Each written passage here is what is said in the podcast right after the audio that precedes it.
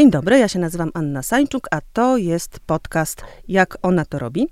Dzisiaj moją gościnią jest Edyta Plich. Cześć Edyto. Witam serdecznie. E, ja bym powiedziała tak, e, niegdyś nauczycielka, e, ciągle nauczycielka, polonistka, ale też niegdyś dyrektorka, mm, e, wieloletnia dyrektorka Warszawskiego Gimnazjum i Liceum, tak? Dobrze mówię? Tak Platerki? Jest. Tak. Taki, taka, ta, ta, taka znana placówka edukacyjna. E, też specjalistka od zarządzania zasobami ludzkimi, jak wyczytałam, ale powiedziałabym też właśnie, że nauczycielka, która przeszła na stronę takiej niesystemowej, nie tej oficjalnej edukacji, ale właśnie takiej, w której się szuka nowych dróg i nowych rozwiązań.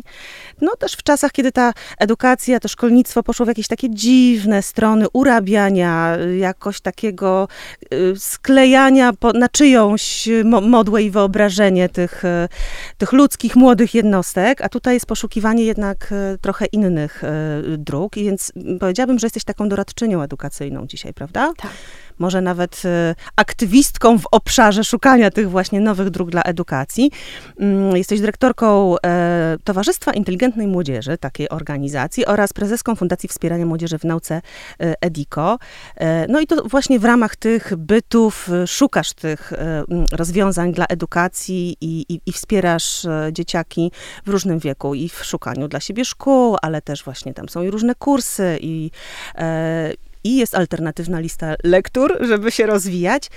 Mm, więc będziemy na pewno krążyć gdzieś wokół tematu szkoły, edukacji, czy szkoły życia również. Tak jest. E, ja ciebie zapytam o coś, co, co, kiedyś powiedziałaś w jakimś wywiadzie, ja to wyczytałam, że nauka może być przyjemnością. Rzeczywiście może być, bo ja powiem ci, jak obserwuję to po swoich dzieciach i różne zmagania ich, i po dzieciach znajomych.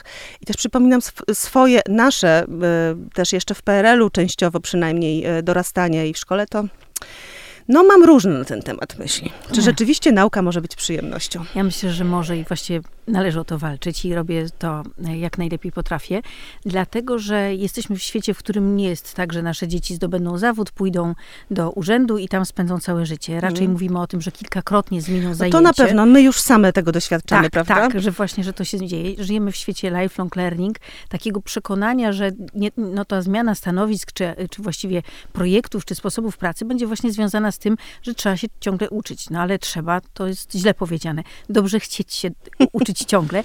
I ja jestem przekonana i dlatego trochę odeszłam z takiej um, edukacji y, szkolnej, bo rzeczywiście ten gorset y, jest bardzo trudny i co tu dużo mówić, szkoła jest szalenie przestarzała. Znalazłam sobie takie systemy i sposoby, w których mogę funkcjonować i jestem przekonana, że e, ludzie, z którymi pracuję, potrafią uczyć bardzo ciekawie. I wyszukuję najlepszych nauczycieli w moim poczuciu, e, którzy potrafią dobrze uczyć i niejednokrotnie słyszałam, a szczególnie to było zabawne w pandemii, kiedy rodzice przewożąc dzieci z miejsca na miejsce sami uczestniczyli w lekcjach, nie wiem, byli w kursie, e, usłyszeli kurs e, biologii przygotowującej do, do e, olimpiady, czy na przykład właśnie polskiego, mówili, jak to jest ciekawie zrobione. Sama chętnie bym wróciła do biologii. Ja wiem, że są ludzie, którzy się świetnie znają na tym, wiedzą jak uczyć i ja myślę, że to jest kwestia postawy. Jeśli mistrz, czyli ktoś, kto jest dobry w jakiejś dziedzinie, czy to jest biolog, czy to jest polonista, potrafi, sam jest... jest Zajarany, jak Oczywiście. to Mówi się, no żeby mówią. zapalić, trzeba płonąć. I ja Mhm. jestem co do tego przekonana. Nas, nauczycieli, y, szkoła też wypala. To bardzo trudny zawód. A propos płonięcia, tak, prawda? Tak, fantastyczny i y, dający ogromną satysfakcję. I jak byłam małą dziewczynką i od zawsze miałam taki gen nauczycielki, e, no to broniłam się od tego, dlatego że na zewnątrz cały świat mówił mi, że to jest fatalny zawód, że to jest źle płatny zawód, że to będziesz uczyć, Mhm. prawda, nieuków. I tak ciągle słyszałam coś negatywnego, ale generalnie było to we mnie bardzo, bardzo silne. Ale jestem przekonana i widzę po moich uczennicach, które są już nieco odchowane, bo to już jakby kobiety, które, których spoty, spotykam w różnych miejscach, robią niesamowite rzeczy. E, I e, jak wspominają ten czas, który spędziłyśmy razem w szkole, po dwóch stronach, no to właśnie mówią o naszych wyprawach do teatru, o jakichś wyjazdach, o, nie wiem, młodej Polsce, której, którą zwiedzałyśmy Kraków i pokazywałyśmy sobie, jak e, on funkcjonuje, jakichś naszych wspólnych e, lekcjach i to nie chodzi tylko o tą ławkę, ale właśnie o kontakt. I myślę, że edukacja to relacja i bardzo zawsze staram się w, tej, w ten, taki, w ten sposób pracować i szukać ludzi, którzy to rozumieją i myślę, że udało mi się wiele osób takich znaleźć. No właśnie myślę, że ta relacja o której powiedziałaś tutaj, jest bardzo ważna i że to jest taki brakujący element często mhm. w szkołach niedofinansowanych, przeideologizowanych, ideologizowanych, z którymi zwłaszcza też przez ostatnie lata y, mieliśmy do czynienia y, za y, panowania niesławnego ministra, którego nazwiska nie będę już nawet przywoływać, bo to nie ma, nie ma po co. I rzeczywiście to, że to taki świat, w którym te relacje przestały być często ważne. Kluczowe wydaje mi się też właśnie, żeby widzieć w tych dzieciakach ludzi, człowieka w, uczniu i, i żeby ta relacja była, żeby była jakaś taka życzliwość wzajemna i ciekawość e, siebie. Mhm. Jeżeli coś takiego jest, to ja to mogę mówić na podstawie na przykład swoich matczynych e, doświadczeń. Ty też masz bogate doświadczenia matczyne jako matka czwórki chłopaków w różnym wieku, tak więc jest. cała drużyna.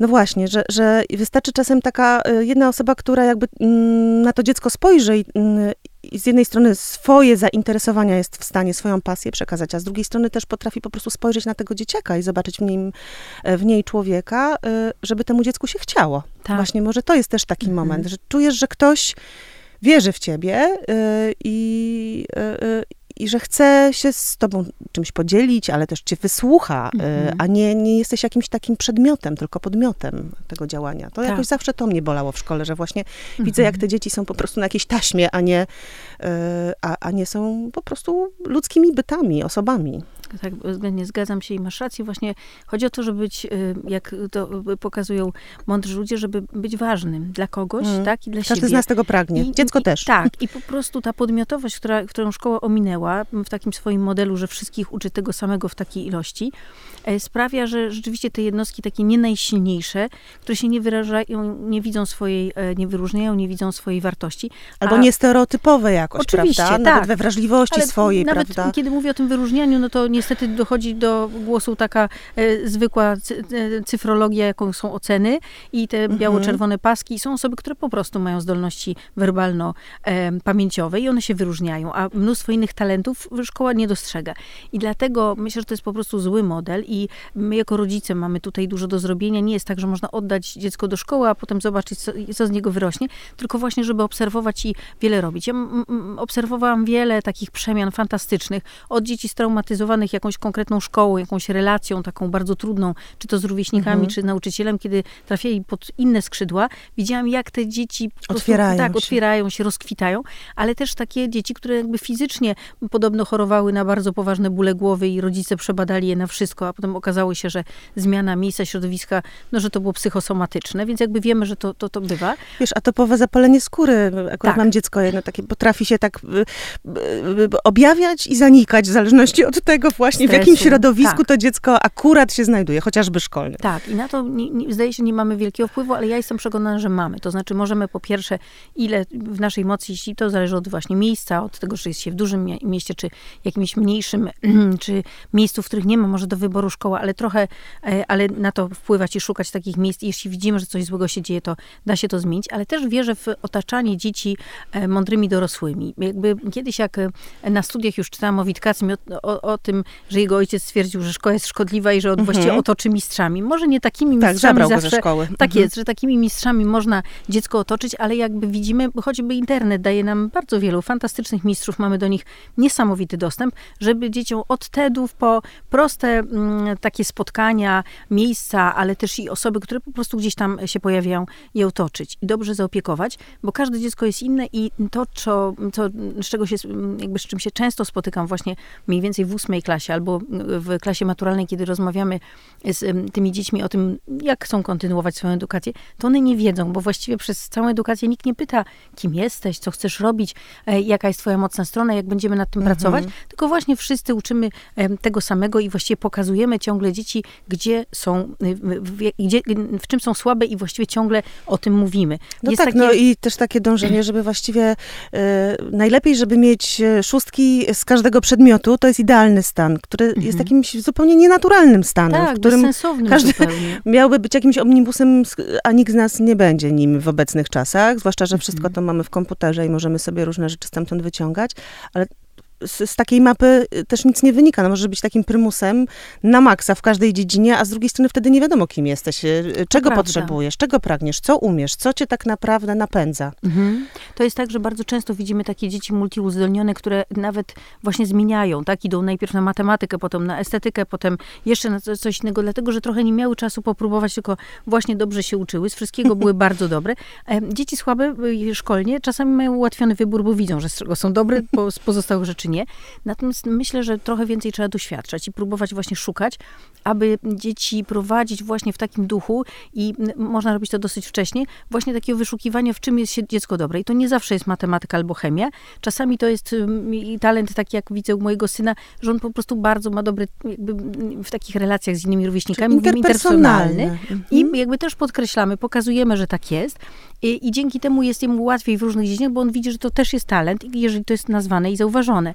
W innym przypadku, kiedy dzieci na przykład są świetne, jeśli chodzi o sport, muzykę czy cokolwiek takiego, to nie trzeba traktować, jesteś słabym uczniem, świetnie grasz w piłkę, tylko trzeba powiedzieć, że właśnie będziemy robić różne rzeczy w życiu i bardzo istotne jest jakby w, naszym, w naszej komunikacji z dziećmi i znam wielu takich znakomitych nauczycieli nauczania początkowego, które w pierwszych latach edukacji z dziećmi pokazują sobie, że ten najwyżej skacze, ta bardzo równe literki pisze, ten świetnie liczy, a ten naprawdę rozwiąże ka każdy konflikt. I nauczycielka widziałam niejednokrotnie powtarzała tą wiarę, zobaczcie, jak Bartuś tutaj rozwiązał konflikt i tak dalej, i tak dalej. I ten Bartek rósł, chociaż literki to naprawdę nie wychodziły najrówniejsze. I mi się wydaje, że właśnie my jako rodzice, nie chodzi o to, żeśmy mówili, bardzo pięknie rysujesz, bez względu na to, co na tej kartce jest, ale jednak szukali i zastanawiali się z dzieckiem i próbowali rozwijać się w tych dziedzinach w dowolny sposób, po to, żeby dziecko widziało, że budujemy na czymś mocnym. Bo szkoła jednak cały czas pokazuje, że pracujemy z błędem, ale nie z błędem mhm. konstruktywnie, typu my się mylimy w życiu i co więcej, podstawą każdego działania, ale choćby biznesu, jest liczne, liczne błędy, które popełniamy, są liczne błędy, ale też traktujemy to jako rodzaj lekcji, tak? Mówimy, że to nie są błędy, tylko lekcje, ja wyciąga wnioski i idę dalej. Szkoła za błędy karze i dzieci oducza od tego, żeby eksperymentowały i spra sprawdzały.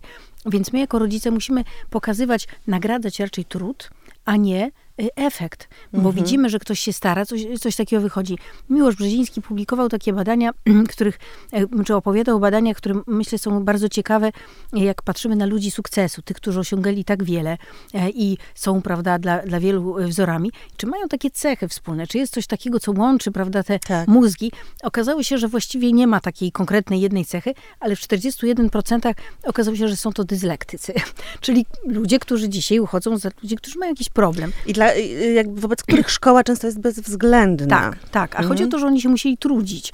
I na pewno jest tak, że widzimy, że jedną z ważniejszych rzeczy, która odnosi sukces w różnych dziedzinach, sukces jako takie spełnienie, tak? Nie zawsze mhm. bycie na podium, jest wysiłek i wytrwałość. Jeśli nauczymy tego dzieci, pokażemy, mylisz się, ale zobacz, wiesz lepiej, to jesteś trochę jak wynalazca. Żaden wynalazca nie postawił prawda, dwóch rzeczy koło siebie i powiedział, to jest samochód, tylko podjął tysiące prób, tak?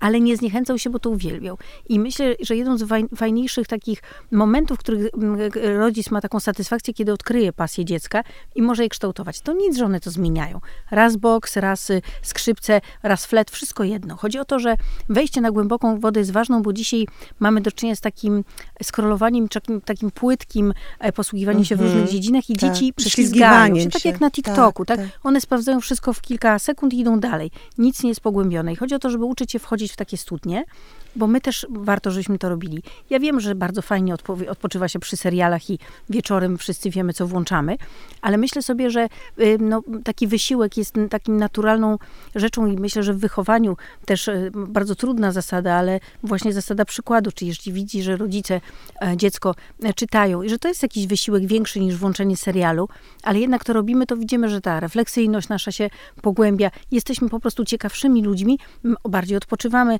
e, gra na komputerze komputerze to jest, nie wiem, 21% zdaje się mm, odstresowania, kiedy moi synowie tłumaczą, że to ich tak bardzo odstresowuje, a czytanie ponad 60% po 6 minutach czytania, wtedy czujemy się jakby bardziej zrelaksowani. Więc jakby pokazujemy im takie metody i rytuały, to w to też mocno wierzę, że jako rodzice mamy mnóstwo zadań. Zwykle nie pracujemy 6, a nie 8 godzin dziennie i o 15 nie wracamy do domu, mm. tylko jesteśmy zapracowani, zabiegani, ale żeby znaleźć takie rytuały, które tworzą właśnie tego młodego człowieka i jego taką pewność, pewność co do tego, że dobrze to robi, tak? Żeby wiedział, że czyta wieczorem, że wspólnie jemy jakiś posiłek i w tym czasie nie wszyscy mają telefony w rękach albo, prawda, nie wiem, jest włączony telewizor, że coś sobie mówimy takiego konstruktywnego, to znaczy chcę powiedzieć, że bardzo często ten kontakt też z rówieśnikami e, między w jakby kiedy mamy dzieci, więcej dzieci niż jedno i one ze sobą rozmawiają, dosyć szybko uznajemy, że dzieci się kłócą i mówią sobie przykre rzeczy i to jest normalne. Tak jak one wychodzą rano ze szko do szkoły,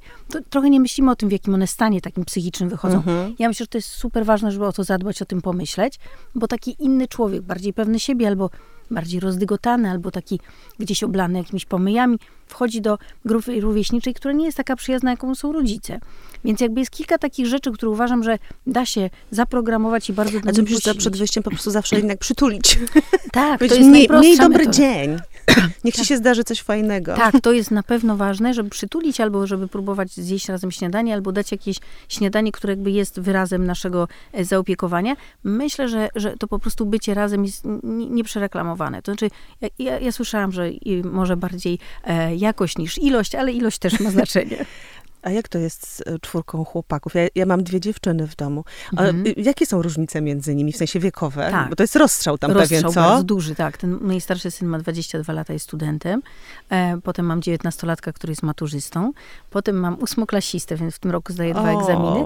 A potem w drugiej klasie jest mój najmłodszy syn i ma 8 lat. Więc te różnice są duże, co było łatwe w wychowaniu. W tym nie jest tak, że pełzały dzieci w czterech kierunkach, nie wiedziałam, które złapać, tylko miałam asystentów, kolei, tak? tak? Nie, nie, próbowałam nigdy, żeby moje dzieci wychowywały swoje rodzeństwo. Ja w ogóle żyję w takiej e, dosyć nietypowej rodzinie, bardzo dużej, to znaczy bardzo blisko mnie mieszka moja mama, która po prostu się nami opiekuje. No trzeba to powiedzieć, tak? Ona, moje dzieci mają pyszne obiady dzięki niej, choć już jestem odchowaną dziewczynką, to nie, nie, nie gotuję i ona rzeczywiście nas pomaga. Nie mogłabym pracować i robić tego, co robię. Mhm. Mam, e, ja i mój mąż mamy siostry, które są niesamowite i właśnie swoich chrześniaków, ale też y, innych moich synów przytulają zabierają, do serca. przytulają, zabierają na wystawy, na nocowanki, robią niesamowite rzeczy.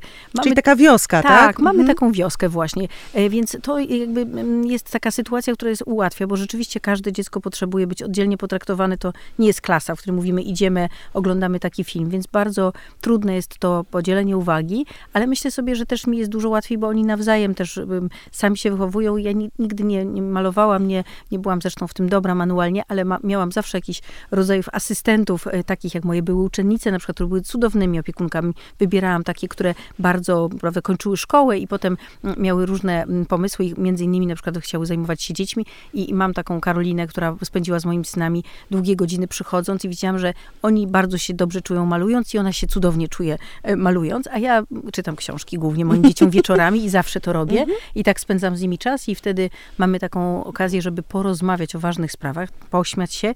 Książki są też bardzo dobrym, często wydaje mi się, takim przyczynkiem do tych rozmów, prawda? Naturalnie. To jest ono... to, co czasem bywa pomijane, ale kiedy jest na przykład takie wspólne czytanie, głośne tak, czytanie, tak. E, mm, nawet właśnie bardzo dużym dzieciom, ja ostatnio tego nie robię, ale moje, moje dzieci już nawet kilkunastoletnie y, bardzo lubią, kiedy czytam im głośno, co jest trochę śmieszne może, ale nie. jest to super, bo, bo to rzeczywiście mm, y, trochę, no jestem takim audiobookiem wtedy dla tak, nich, tak. ale też od razu można przedyskutować każdą tak, rzecz, to prawda? jest niesamowite. To znaczy, rzeczywiście tak jest, że badania pokazują, że około 10 roku życia prze, przestajemy czytać dzieciom, a częściej i szybciej chłopcom. I to jest zły pomysł. Dlaczego? Dlatego, że naprawdę trudno nastolatka zapytać o ważne rzeczy i naprawdę jak mój syn wsiada do samochodu, skądś go odbieram i pytam się, co słychać, mówi, dobrze i właściwie chcę włączyć komórkę. I ja mówię, ale nie możemy porozmawiać. On mówi, ale o czym? E, więc to nie jest łatwy dialog, tak? No bo przepytanie, no co w szkole i tak dalej. A książka jest świetną rzeczą.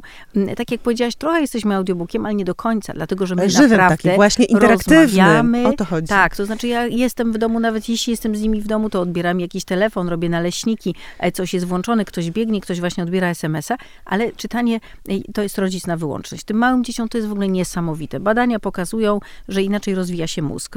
Relacja to jest. Nie chodzi o to, żeby już od pół roku, kiedy dziecko ma pół roku, należy czytać książki. Nie mówimy tu o lalce Prusa, ale mówimy o tym, żeby mieć książkę i pokazywać. Chociaż ja ci powiem, że ja miałam taki okres, że jak miałam właśnie małe dziewczynki, a czasem bardzo chciałam sama sobie czegoś e, e, no, doświadczyć, poczytać, mhm. to czytałam na głos na przykład swoje książki i dziecko słuchało, bo jednak ten głos matki w jakimś tak. rytmie nierozumiejące dziecko jeszcze zupełnie czasem dawało się tak zahipnotyzować trochę, Tak, że ta mama jest obok, uśmiecha się ładnie, Tak. czyta coś, a przy okazji coś do niej dociera, do tej matki z tego, co przeczytałam, bo to jest treść dla niej bardziej, więc Tak. też y, może być, y, drodzy Państwo, też taki, e, taki eksperyment czasami może się udać. Tak, tak, to można robić, ale naprawdę to czytanie dzieciom to jest po prostu kontakt, to jest właśnie relacja.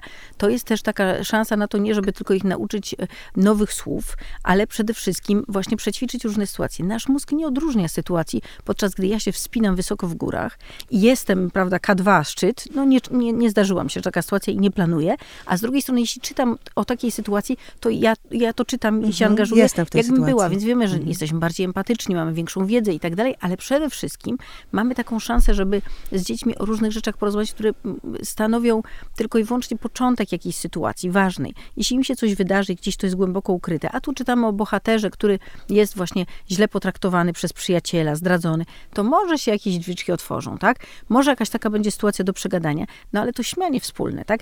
Film jest taki, że to jest czyjaś wizja, którą razem oglądamy i oglądanie wspólne filmów jest cudowne i każdy o tym wie, ale książka to jest moje wyobrażenie i twoje. I to jest takie spotkanie wokół pewnego tekstu, który sobie trzeba dopowiedzieć. I ja y, jakby nie tylko badania pokazują, że po prostu to jest świetne dla rozwoju. To, co na przykład mnie zachwyciło i dlatego zajm- zajęłam się tak mocno czytelnictwem właśnie w obliczu edukacji, uznając, że jest to najlepszy czynnik do tego, żeby w ogóle rozwijać dzieci. Szukałam czegoś, co najbardziej wpływa na rozwój. To e, te znane w Polsce bardzo badania PISA na prawda, tysiącach Tak. młodych ludzi z 32 kraj, e, krajów pokazują, że mm, czytanie dla przyjemności ma większy wpływ na rozwój niż pochodzenie. Co to znaczy? Że dziecko, które pochodzi nawet z rodziny, której się nie tylko nie czyta, niewykształconych rodziców, ale polubi czytanie, to ono może osiągnąć niesamowite rzeczy.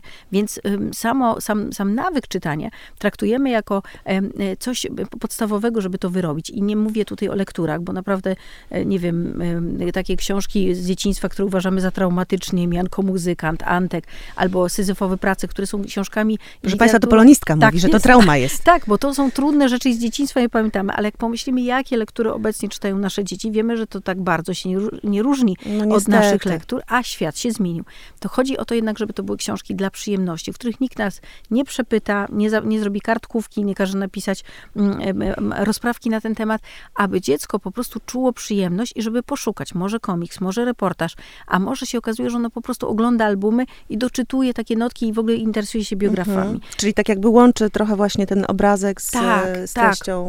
I to jest Mhm. trudne. I dzisiaj to jest trudne. Jak pamiętam, uczyłam mojego właśnie małego synka czytać i niedawno, już po raz czwarty już naprawdę padałam, bo to bardzo mozolne zajęcie.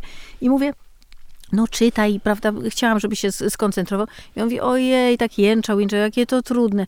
Ja myślę sobie, ojej, ale co on właściwie ma trudniejszego w życiu do zrobienia?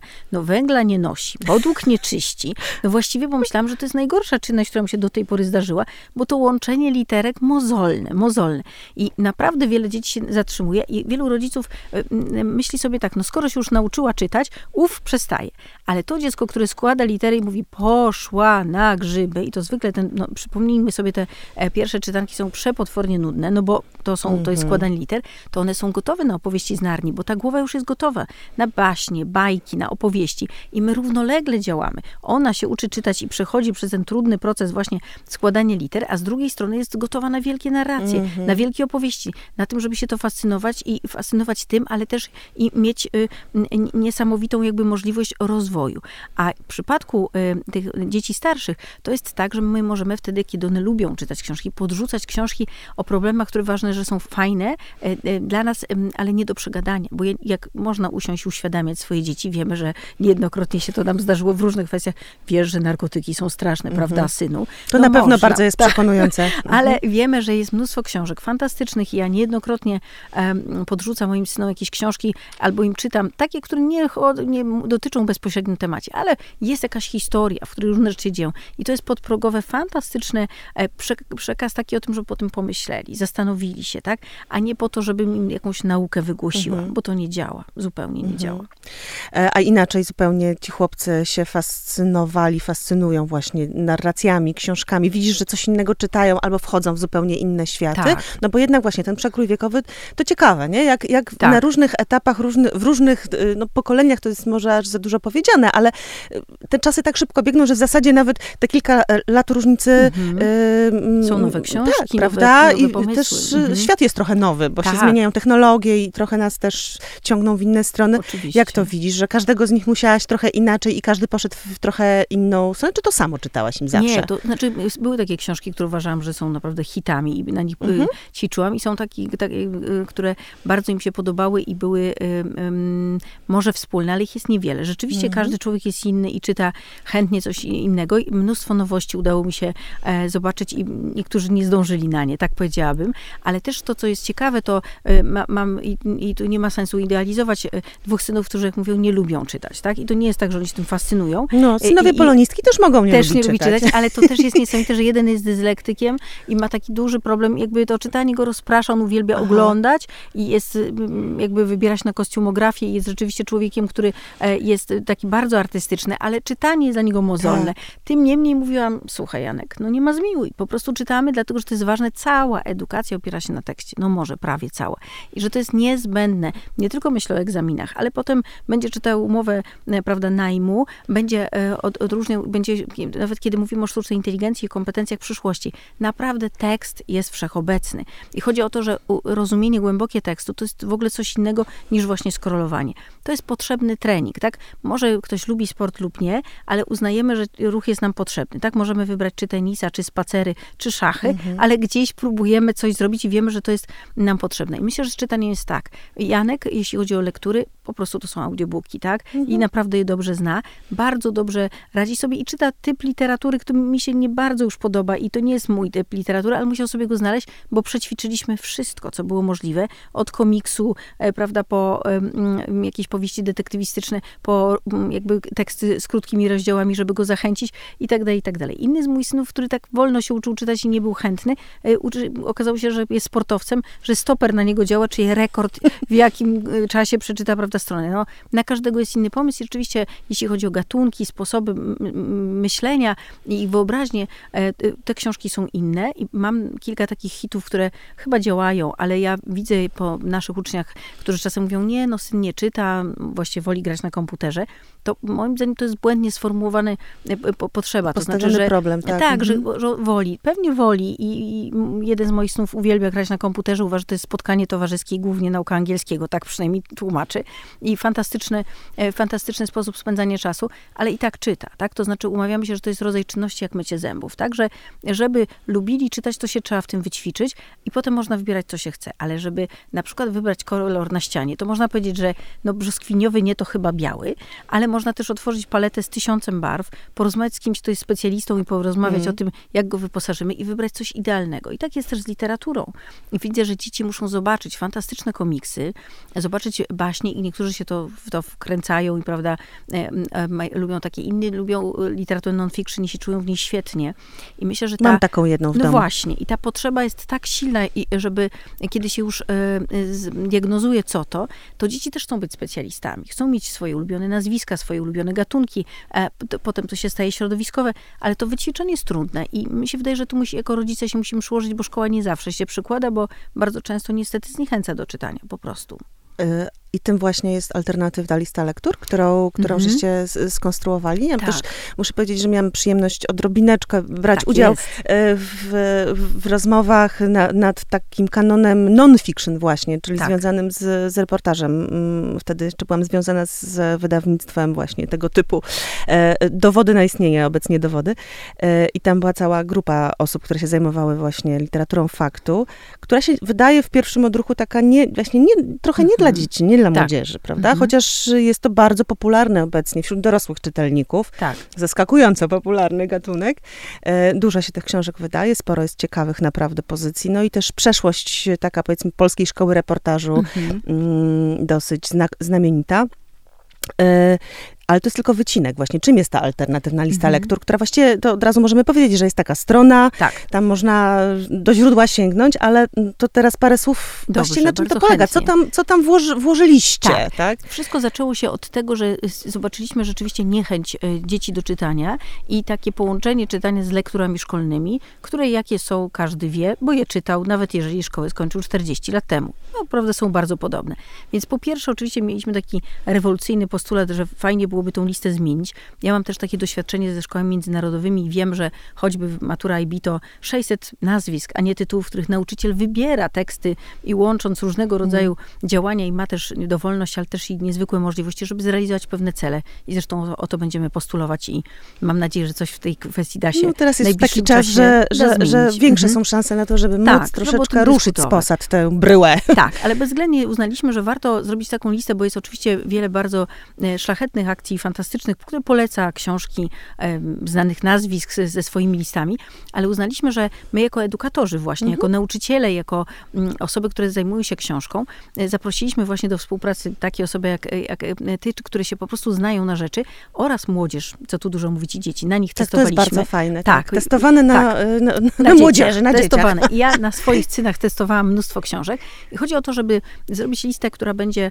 dostosowana do wieku i to jest, mamy m, m, takie pomysły dla przedszkolaków, dla dzieci w klasach 1, 3, 4, 6, 7, 8 oraz liceum, jeden, mhm. pierwsza, druga i trzecia, czwarta klasa, czyli właściwie całą szkołę. Chodzi o to, żeby pokazać takie teksty, które są dobrej jakości, bo ja wiem, niektórzy pytali nas, kiedy ogłosiliśmy taką listę w internecie e, niespełna półtora roku temu, 65 tysięcy ludzi ją pobrało i powiedziało, że fajne, ale ktoś powiedział, a ja uważam, że ta książka powinna być w czwartej klasie, a nie w trzeciej i tak dalej, i tak dalej. Mnóstwo e, uwag bardzo cennych zebraliśmy. Ktoś powiedział, a dlaczego nie ma takiej, ani innej lektury na tej liście?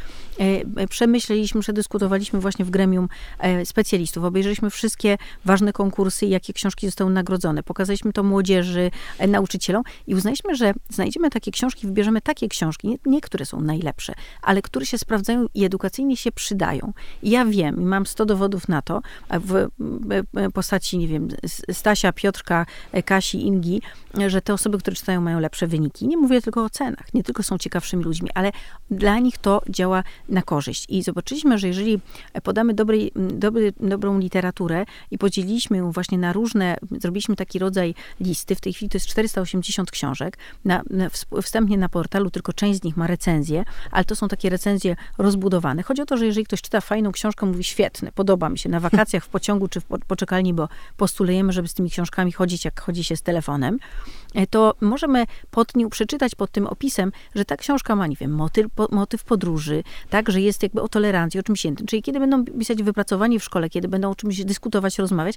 wiedzieli, że to nie jest coś z boku, coś, mm. prawda, dodatkowego, mogą też wykorzystać ale mogą to, to wykorzystać siebie. edukacyjnie. Więc trochę o tym pokażemy. Rozpoczęliśmy współpracę z naprawdę świetnymi nauczycielami, żeby stworzyć takie mini scenariusze dla rodziców, bo głównymi odbiorcami naszego portalu są rodzice tych młodszych dzieci i młodzież. No to jest właśnie ta alternatywa. No to, to rozumiem, nie jest taka lista Szkolna, lektur, że teraz mówicie, tak. proszę teraz wprowadzić te lektury do szkół zamiast tak. tych y, strasznie męczących, które już tam są y, dziesięciolecia, tylko to jest bardziej obok właśnie, obok. ta alternatywa. Dokładnie obok. Chodzi o to, żeby zachęcać do, do, dzieci do czytania, sprawdzać na naszej liście, jakie są fajne rzeczy. Tam są głównie rzeczy nowe albo klasyki, które się sprawdziły. Przetrzepaliśmy i zobaczyliśmy, jakie cudowne rzeczy, i nie wiem, Jane Austen, która mm. naprawdę e, wspaniale się trzyma, tam właśnie jest. Ale te rzeczy, które troszkę zmurszały i które dla dzieci są nieczytelne, bo ten świat nie tylko jest trudny, niedostępny, nieistniejący, ale kiedy popatrzymy na listę lektur, nie ma tam najnowsza lektura na tej liście obowiązkowej ma 60 lat, a więc nawet nie powstała za życia dzieci. Żaden z bohaterów nie ma telefonu, więc jak mu zaufać? Ale też to oczywiście jest kwestia tego, że patrzymy, że są arcydzieła literackie na tych listach lektur, ale te nasze dzieci właśnie małe, e, którym nie, jak wiemy, Polacy, polscy rodzice wcale tak dużo nie czytają, kiedy idą do szkoły i nawet lubiły i to było fajne. Nagle rodzice przestają czytać i czytają już Dziady, część trzecia, to jest pierwszy dramat, z którym się spotkają, no to naprawdę straszne. Tam jest jakaś wyrwa pomiędzy, tak, a to musi być musi jednak wydarzyć, taki most tak. chyba trzeba zbudować, Musi być prawda? most, ale też dobrze jest właśnie pokazywać, że ta książka może wszędzie towarzyszyć i ma być właśnie e, czytaniem dla przyjemności. Jeśli to się zrobi, to one sobie poradzą, one już popłyną. Już naprawdę rodzic nie będzie potrzebny ani nawi jako nawigator i myślę, że to jest taki portal, który ma temu służyć. Pokażemy tam i e, po pierwsze damy narzędzia, w jaki sposób e, budować nawyk czytania i jak to zrobić z tymi młodszymi dziećmi, ale ze starszymi. Dużo trudniej, ale się da. Jest mnóstwo młodzieży, która świetnie czyta i mamy wielu ekspertów wśród nich, którzy jakby mają taką swoją ulubioną literaturę, którą polecają, wiedzą, że się sprawdza i trochę pokażemy, jak osoby o pewnych zainteresowaniach właśnie takie rzeczy wybieramy. Pokaż, pokazujemy też książki, które się sprawdzają, jeżeli chodzi właśnie o wszelkie egzaminy.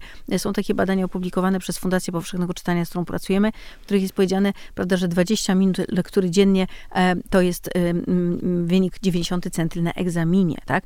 100% słów od swoich rówieśników znają dzieci, które czytają. Więc to jest tak niesamowity potencjał, powiedziałabym, w czytaniu, który jest potrzebny. I dzisiaj, kiedy mówimy o sztucznej inteligencji, trzeba umieć dobrze zadać pytanie, czyli być kreatywnym. Trzeba umieć się umieć posługiwać mm. językiem i wtedy wydobędziemy niesamowite rzeczy. Dziś to w naszym dzieciństwie pamiętam, kiedy potrzebna byłaby jakaś informacja, szukaliśmy encyklopedii, odpowiedniej książki.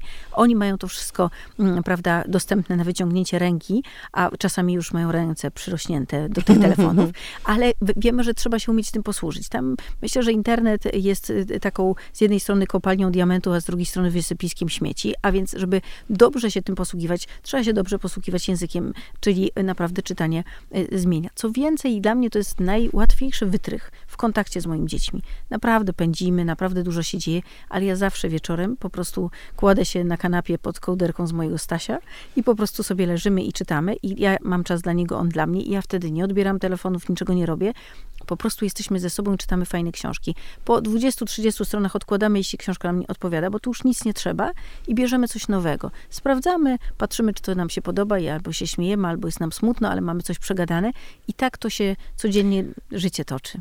Ja nigdy nie zapomnę lektury y, książki współczesnej, y, poczytnego bardzo e, autora dziecięco-młodzieżowego, Marcina Szczygielskiego, mhm. Arka Czasu, który, która to książka jest, no dotyka bardzo trudnego tak. tematu, bo dotyka po prostu życia dziecka w getcie, yy, żydowskiego dziecka w getcie, a potem w, w, w ukryciu po aryjskiej stronie w Warszawie. Yy, jest to niesamowita książka. Jak czytałam z Mileną, z moją mhm. starszą córką, to było coś takiego, że y, miałam takie poczucie, że się tak totalnie wciągnęłyśmy obydwie w tę, mm -hmm. w, w, tę książkę. Y, y, głównie ja właśnie czytałam ją wieczorem, czasami ona do, doczytywała sobie, że właśnie czekałyśmy na następny odcinek trochę. To było tak jak tak, serial. Tak, tak. niesamowicie to przeżywałyśmy, bo rzeczywiście ta książka jest wybitna, muszę powiedzieć, bo właśnie dlatego chyba, że przywołuje mm, bardzo trudny temat, który w tak przekonujący sposób i z perspektywy dziecka y, opisuje i też daje jednak jakąś nadzieję, mimo że nie ukrywa y, no, mhm. te, tego mroku, który w tej książce, znaczy właściwie w tej rzeczywistości, która tak. jest tam przywołana jest. E, no a z drugiej strony to nie jest podręcznik historii, prawda? Nie jest to podręcznik historia, jest... od, ra, od, razu jednak wprowadza w jakiś świat, mhm. tam też jest element fantastyki tak, i tak dalej. No tak. No właśnie są takie rzeczy, które też jeszcze dziecko jakby z innej strony tak. zaciekawiają. I miękko, tak mm. miękko, dlatego, że trochę mogłyście o tym porozmawiać, razem to przeżyć e, w takich bezpiecznych warunkach. Tak. I z drugiej strony naturalny sposób dziecko uzyskuje pewną wiedzę, ale przede wszystkim chodzi o te emocje. Te trudne emocje, które można właśnie razem przeżyć. I to jest niesamowite. Ja mam e, ciągle e, takie rozmowy dotyczące doradztwa wyboru, wyboru szkół wyższych albo liceów i podczas takich rozmów czasami właśnie na pytanie młodego człowieka, czy czyta, mówi, no trochę, to znaczy raczej w ogóle. I pytam, no ale coś cię zainteresowało, próbowałeś? Wiem, że wtedy nie, tak? I rodzice o to nie walczą, bo tak dużo jest lektur do przeczytania. I kiedy udaje mi się dowiedzieć czegoś więcej o tym młodym człowieku, co lubi, prawda, jaki ma, prawda, temperament, co, co ciekawego w ogóle zobaczył, obejrzał, przeczytał e, gdziekolwiek w jakimś artykule i jest jakiś trop i uda mi się znaleźć jakąś fajną książkę, to niejednokrotnie zdarzają się takie sytuacje, ktoś mówi, to była świetna książka, tak?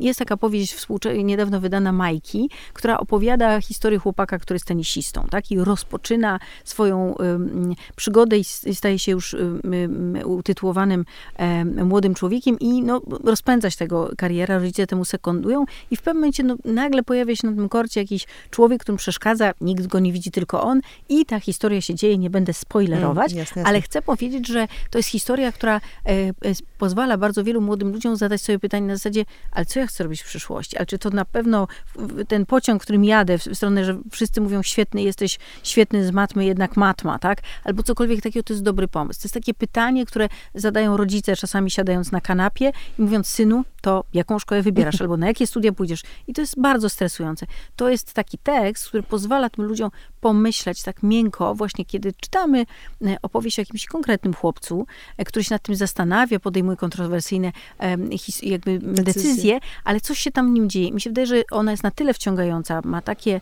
fajne zwroty akcji, że jest sama w sobie fajną powieścią, ale jeśli ktoś jest na jakimś rozstaju dróg, to jest super pomysł, żeby tą książkę polecić.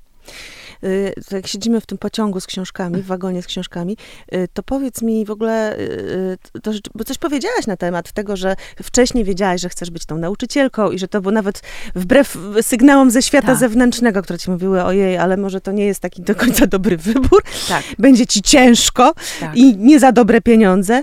Um, no właśnie, to jak wspominasz siebie jako tego dzieciaka, jako tę dziewczynkę, mhm. ten swój dom, rozumiem, że te książki były, no bo bez książek ty jesteś z nauczycielskiego domu, tak zapytam? Nie, nie, nie jestem. Właśnie to jest też, myślę, że y, zupełnie niesamowita moc y, właśnie wychowania. Wychowały mnie kobiety, moja mama i babcia i myślę sobie, że naj, najbardziej jakby temu sekundowały i zawsze miałam taką, takie poczucie właśnie, że jestem w pełni akceptowana i mogę co, co, co mhm. tego sobie życzę. A sama sytuacja rozwodu dla dzieci jest traumatyczna. U mnie ta, ta, ta sytuacja trwa bardzo długo i myślę, że jak patrzę czasami na moje koleżanki, które są w takiej trudnej sytuacji rozwodu jak one przeżywają nie tylko swoją sytuację, ale jak bardzo to wpłynie negatywnie na tak. dzieci, ja chcę powiedzieć, że mnie to niezwykle umocniło, tak? Ja Aha. już jako mało dziewczynka, przez to, że bardzo to był trudny czas, e, jakby widziałam, że ja i mama musimy sobie radzić, moja siostra jakby jest właśnie mhm. taką młodszą siostrą i mi się wydaje, że to mnie wzmocniło. E, z czasem, jak byłam na studiach, razem budowałyśmy dom, potem posadziłam drzewo, a potem urodziłam czterech synów, więc myślę, że jestem spełniona. Brawo! to jest dopiero feministyczny przekaz. tak. No Przejęłam po prostu kontrolę nad swoim tak, życiem. To jest y, zabawne, ale trochę jest tak, że, y, że właśnie pewien wysiłek i trud, y, którego moim zdaniem odbieramy naszym dzieciom, myśląc, że jak na puchu będziemy chować, to będzie im lepiej. I czasami widzę takie mhm. dwudziestolatki nieporadne, dlatego, że my tak dobrze chcieliśmy, bo mieliśmy ciężko, a mi się wydaje, że jeżeli nie stopniujemy trudności i od razu kogoś wrzucamy na głęboką wodę, jest trudniej. I też staram się, żeby mój dom był na naprawdę takim miejscem właśnie bez jakichś ekscesów i trudów, e, jakie są związane choćby z rozwodem, czy z innymi e, trudnościami, kiedy rodzice źle ze sobą żyją i dzieci na tym cierpią, bo to zawsze jest e, ogromna trauma. Ale chcę powiedzieć, że ważne, żeby po prostu na różne sposoby z dziećmi przepracowywać Wypuszczać takie sytuacje. Trochę. Właśnie o to chodzi, że one muszą mieć jakiś wysiłek, bo bez mhm. niego naprawdę to nie jest tak, że one się przygotowują i bardziej im tam wszystko się przygotowuje do tego, żeby już jak wystrzelą, to z hukiem, tylko tak naprawdę istotą jest, e, istotą jest e, jakiś trening. I ja ten trening miałam dosyć mocny i moja babcia była niezwykłą osobą, e, która bardzo mi dużo dała i chociażby właśnie kiedy widziała, że ja, ja chcę iść w taką stronę niepopularną i zresztą zawsze się zabezpieczałam, bo jak najpierw poszłam studiować polonistykę, mimo że mhm. wybierałam się na ekonomię, bo tak było prestiżowo. Rozsądniej tak? też? No, oczywiście, przepraszam, prestiżowo, Bez, tak. tak właśnie rozsądnie, to myślałam, czy ekonomia, czy SGH to będzie najlepiej, ale czułam mocną potrzebę właśnie uczenia, to gdy poszłam na polonistykę, robiłam inne specjalizacje w przekonaniu, że nauczycielstwo to nie brzmi dobrze i tak społecznie nie jest widziane. Bardzo było we mnie to silne, ale kulturoznawstwo to, to jest coś, co mnie mhm. też bardzo interesowało. Potem studiowałam zarządzanie zasobami ludzkimi, a potem na, na psychologii na Uniwersytecie Warszawskim, a potem na pedagogice e, e politykę i zarządzanie oświatą. I kiedy, Gruntownie wykształcona e, e, kobieta. No, ta, ta, ta, takie było też poczucie takiego zabezpieczenia, mhm. żeby nie zostać z niczym i żeby ten zawód żeby był, mieć wiele taki, nóg. Ale zawsze jest mądre. Tak, no? ale zawsze, zawsze bardzo ciągnęło mnie do uczenia. I gdzieś jest to niesamowita moja pasja, czyli jakby widzę, jak dziecko z, powiedziałabym, każdej rodziny, w każdej sytuacji, w momencie, kiedy otrzyma wsparcie ludzi choćby z zewnątrz, jakichkolwiek takiego mistrza jednego czasami, albo osoby, która uwierzy w to dziecko. Dlatego bardzo cenię takie inicjatywy, jak nie wiem, Akademia Przyszłości przy Szlachetnej mhm. Paczce, którą też wspomagamy. E, wiem, że to może zmienić y, los dziecka i e, ta, ta, takie silne kobiety, właśnie moja babcia czy moja mama, które totalnie do dzisiaj zaopiekowuje moją rodzinę i dzięki niej w ogóle mogę e, tak intensywnie pracować i z, z taką wielką przyjemnością, e, sprawiło, że, że ta przygoda, jaką jest e, moje życie zawodowe, jest taka interesująca, dlatego że cały czas można poznawać coś nowego, bo się wierzy w to, co się lubi, a ja to rozpoznałam i na początku myślałam, że to nie jest takie wcale dobre, no ale mocno chcę, więc dobudowałam różne inne rzeczy i dzięki temu myślę, że poznałam bardzo wiele e, niesamowitych ludzi. To jest chyba taka główna rzecz, która, hmm. E, która, e, która mi towarzyszy, czyli mam takie szczęście do mądrych ludzi. Też wynika to pewnie z takiego rozpoznania mojej babci, niewykształconej kobiety, bardzo skromnej, która mówiła, otaczaj się ludźmi mądrzejszymi od siebie. Tak? I to mi się wydaje, że to jest jakaś taka niesamowita rzecz, czyli takiego szukania ludzi, którzy są wartościowi, tak? którzy gdzieś mają coś ciekawego do zaproponowania. I udało mi się spotkać kilka niesamowitych osób, między innymi moje przyjaciółki, które poznałam, jedną z nich poznałam w Magdę w kolejce do teatru y, Witkacego na mrozie, żeby otrzymać wejściówki. Tam, tam się zaczęła nasza przygoda, dzisiaj współpracujemy. Inną koleżankę, Martę od liceum się z nią e, przyjaźnimy, ale chodzi o to, chcę powiedzieć, że te niesamowite osoby, które y, właśnie, które tak szanujemy, bo one są najważniejsze, bo one budują naszą tożsamość, e, sprawiają, że nam się chce robić różne rzeczy. I jakby od, zaczynając od rodziny, w której człowiek się gorzej, lepiej czuje, ma to większy, mniejszy wpływ, to, to dzieci jakby obserwują nas i, i to, co jednokrotnie się potykamy, ja mam takie poczucie, że mam zawsze za mało czasu na dzieci, a trzeba oddzielnie je zaopiekować, a nie No, grupowo. no jest ich gromada, tak? tak? I że to jest bardzo trudne. Rozmawiałyśmy o tym, że no, y, najmłodsze jest najstarsze i one się zawsze jakoś przebiją, a co tak. z tymi środkowymi, środkowymi które, tak. te, te, słynne znikające, znikające dzieci, prawda? Właśnie, dobrze to wiem i niejednokrotnie słyszałam i bardzo dużo się uczyłam zawsze od rodziców moich uczniów, którzy, których pytałam, jak byłam w e, ciąży, zapytałam e, taką klasę, którą kiedyś uczyłam właśnie w szkole, a spytałam się, co państwo robią, że państwa dzieci są takie fajne. I najbardziej wzięłam sobie do serca, e, do serca i napisali takie listy do mojego nienarodzonego wtedy syna Maćka.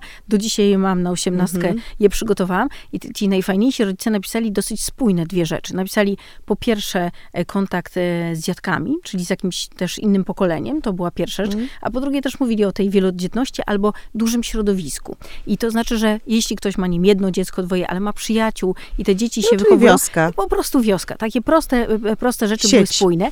Ja to, co mogę robić, bo nie jest tak, że właśnie, że mam czas na każdego z nich i to dobrze robię, potykam się nieustannie, ale to, co robię, to właśnie wymyślam sobie raz na jakiś czas, a głównie na, e, na semestr, planuję, kto jest bohaterem głównym tego semestru. Bardzo literacko mi się to tak skojarzyło, że właśnie ja piszę taką powieść o swojej rodzinie, prawda? Tak. I zmieniam e, tych głównych bohaterów. bohaterów. Tak. tak. Ciągle ktoś przejmuje tę narrację tak, w pewnym to jest, sensie. to jest bardzo potrzebne. Myślę, że nawet jeśli ktoś ma dwoje dzieci, bo jak ma jedno, nie ma takiego utrudnionego zadania, no bo właśnie jest tak, że są takie dzieci bardziej problematyczne, oczywiście, ale są też takie momenty w życiu dziecka bardzo ważne, żeby ono czuło się gwiazdą Mhm. i je trzeba zaopiekować. I to nie zawsze musi być taka eliminacja na zasadzie, z kim się coś złego dzieje, ale nawet uznać, że to jest taki ważny Czas moment rozwoju, żeby pobyć, wyjechać razem na jeden dzień czy dwa, czy spędzać wieczory, czy gdzieś razem pójść, albo po prostu się tym zajmować. Ja właśnie, e, kiedy w tym roku mam i maturę, i egzamin ósmoklasisty, i drugą Och, podstawówki. Gratulacje, Tak. po prostu trafiłaś. Ale to straszne. Naprawdę, wygrałaś Nie, los. prace domowe i te traumatyczne wieczory, Nie, za, nie zazdroszczę. No właśnie, ale to trzeba przeżyć i nie będę narzekać, bo rzeczywiście jest tak, że, y, że, że trzeba to zrobić y, dobrze. I no, staram się jak mogę, różnie to wychodzi, nie Mm. ukrywam, ale myślę sobie, że oni też się nawzajem mają i na zawsze będą mieli, więc y, to jest też taka drużyna, która, która myślę, że jest nie do przecenienia. Przyjaciół się wybiera, o przyjaciół trzeba bardzo dbać, ale oni y, gdzieś y, są taką grupą, w której widzę dzisiaj w takim mm, współczesnym społeczeństwie, obserwuję, y, jak patrzę też na moją siostrę, jej przyjaciół, że oni są taką rodziną z wyboru, e, że to jest wielka rzecz i naprawdę trzeba wiele Mm. trudu. Natomiast rodzinę ma się trochę za darmo. Jaka jest, taka jest, ale właśnie oni są bezinteresownie zawsze nami zainteresowani i jak patrzę na, na to, w jaki sposób ludzie źle sobie radzą z rodzicami czy z Mm. rodzinami, widzę, jak, jakie utrudnienie życiowe mają, tak? Jak im dużo trudniej w tym wszystkim. Więc myślę sobie, że próbuję wychować moich synów na no, takich, którzy będą się wspierali, tak? Po prostu. No już tutaj prawie godzinę rozmawiamy, więc za chwilę będziemy naszą opowieść o szkole życia domykać, ale w ramach tej szkoły życia mm, ja cię zapytam o coś, o, o co mm, zawsze pytam moje rozmówczynie, bo mi się wydaje, to jest jakaś taka ważna rzecz, to znaczy czym się mm, zasilasz? W, w tych rozlicznych aktywnościach, no bo to Mhm. jednak jest takie życie. Jesteś przedsiębiorczynią, jesteś matką, no przedsiębiorczynią w tym sensie, że prowadzisz właśnie fundacje, jakieś takie byty, powiedzmy właśnie, które sama tworzysz z innymi ludźmi i musisz właśnie myśleć też tutaj Mhm. od strony i ekonomicznej, i, e, i społecznej i tak dalej. Czyli tak, życie zawodowe, życie rodzinne, dosyć intensywne przy tej ilości e, osób. Ty sama, jako osoba w tym wszystkim, która też musi dla siebie jakąś przestrzeń znaleźć, jak e, też no, modelka 40 plus od czasu do czasu, co właśnie kiedyś mnie zaskoczyło. Patrzę tutaj, mm, w- kampania wspaniała y, firmy, bodajże Patricia Aryton, Tak. gdzie za, zapraszane były kobiety różne, z różnych Tak, dziedzin i tam tak. się pojawiła Tak. Edyta również, przepiękna kobieta w kreacjach. Y, No właśnie, co cię zasila? Y, Wracając do tego pytania, co ci daje tę siłę, że, no, że, że masz na to ciągle mhm. energię. Ja myślę, że z jednej strony naturalnie mam taką przyjemność, że po prostu nie potrzebuję dużo snu. Tak śpię 4-5 godzin. Ty. I w związku z tym to jest taka Czy jesteś nadenergetyczna po prostu. może też, ale chcę powiedzieć, że to jest taki taka początek do tego, że potrzebuję takiego właśnie czasu dla siebie i wyciszenia, więc trochę w nocy mam takiego czasu mhm. i to bardzo mi dużo daje. Wtedy czytam, coś oglądam, ale przede wszystkim takim największym moim katalizatorem właśnie energii są moi synowie, wtedy, kiedy chodzi o sprawy zawodowe, bo patrzę, jak inne osoby bardzo stresują się różnymi sytuacjami. Ile je to kosztuje, to ja mam takie poczucie, że są rzeczy ważniejsze. Naprawdę, najważniejszy projekt w obliczu dziecka, które są jakkolwiek czymś zagrożone, czy to sytuacją trudną, czy jakimś innym e, wydarzeniem losowym, sprawia, że ja mam duży dystans i hmm. naprawdę hmm. bez problemu e, tę sytuację przechodzę. No tak? bo razy cztery masz różne problemy tak, ich właśnie, na sobie. Więc nie, nie ma takiej sytuacji zawodowej, która byłaby bardzo trudna i tak strasznie stresująca, żebym nie mogła w pewnym momencie przyjść i smażyć naleśników. To mnie bardzo e, odstresowuje smażenie naleśników. A, zapisuję na liście tak. smażenie naleśników. Chociaż Dobra. przypominam sobie, że mi to też dobrze robi no często. Właśnie, to, mhm. jest, to jest taka rzecz niezwykła. No i też mam cudowne przyjaciółki. To jest y, nie tylko takie spotkania y, przeróżne y, z nimi, ale też takie wyjazdy niedługie, które głównie do Włoch nam się zdarzają. Jest to niesamowite. Po prostu bycie w gronie kobiet, które nie pytają, czy już mogą pić, czy możemy już wyjść z tego muzeum i tak dalej, bo zwiedzanie z dziećmi bywa naprawdę trudne, ale właśnie takie wyprawy, kiedy my zwiedzamy, e, kiedy my rozkoszujemy się doskonałą kuchnią, mamy czas, kiedy czytamy i nie odzywamy się do siebie, możemy też sobie pomilczeć, ale zobaczyć też piękne miejsca, e, jest niesamowite. I to, co jeszcze jest jedną rzeczą, akurat dla mnie tak charakterologiczne mhm. ważne, to ciągle potrzebuję nowego. I choćby ta e, historia z Patrycją Aryton i zupełnie niesamowitymi osobami, między innymi samą Patrycją Aryton, Patrycją Cierowską, która jakby jest dyrektorą, dyrektorką kreatywną tej marki, pokazała mi modę jako cudowną dziedzinę, która mnie bardzo zainteresowała i nie traktuję już tylko tak użytkowo, ale jako sztukę. Jest to coś, kocham płaszcz tutaj to płaszcze i, e, i, i, muszę przyznać, że to też jest taka rzecz, która jest cudowna w Masowie. Można więc... się otulić. Tak, tak, prawda? tak. One są po prostu piękne, cudowne, miłe, więc jakby bycie estetką jest y, trudne czasem, ale gdzieś znalezienie pięknej kawiarni, miłego miejsca, dobra kawa z przyjaciółką, to są rzeczy mhm. nie do przecenienia i myślę, że dobrzy ludzie wokół to jest najlepsza y, możliwa Kombinacja. recepta dla mnie, tak mhm. po prostu. Dobrze, zapisuję sobie do tutaj swojej listy, którą później na własny użytek też e, sobie do, doprecyzowuję.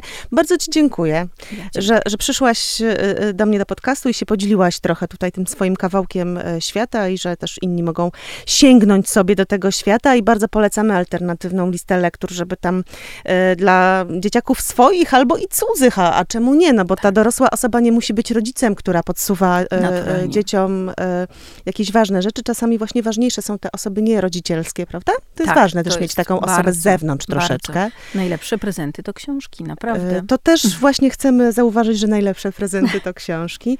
Bardzo Ci dziękuję jeszcze raz. Ja dziękuję bardzo za zaproszenie i za rozmowę. Dzięki.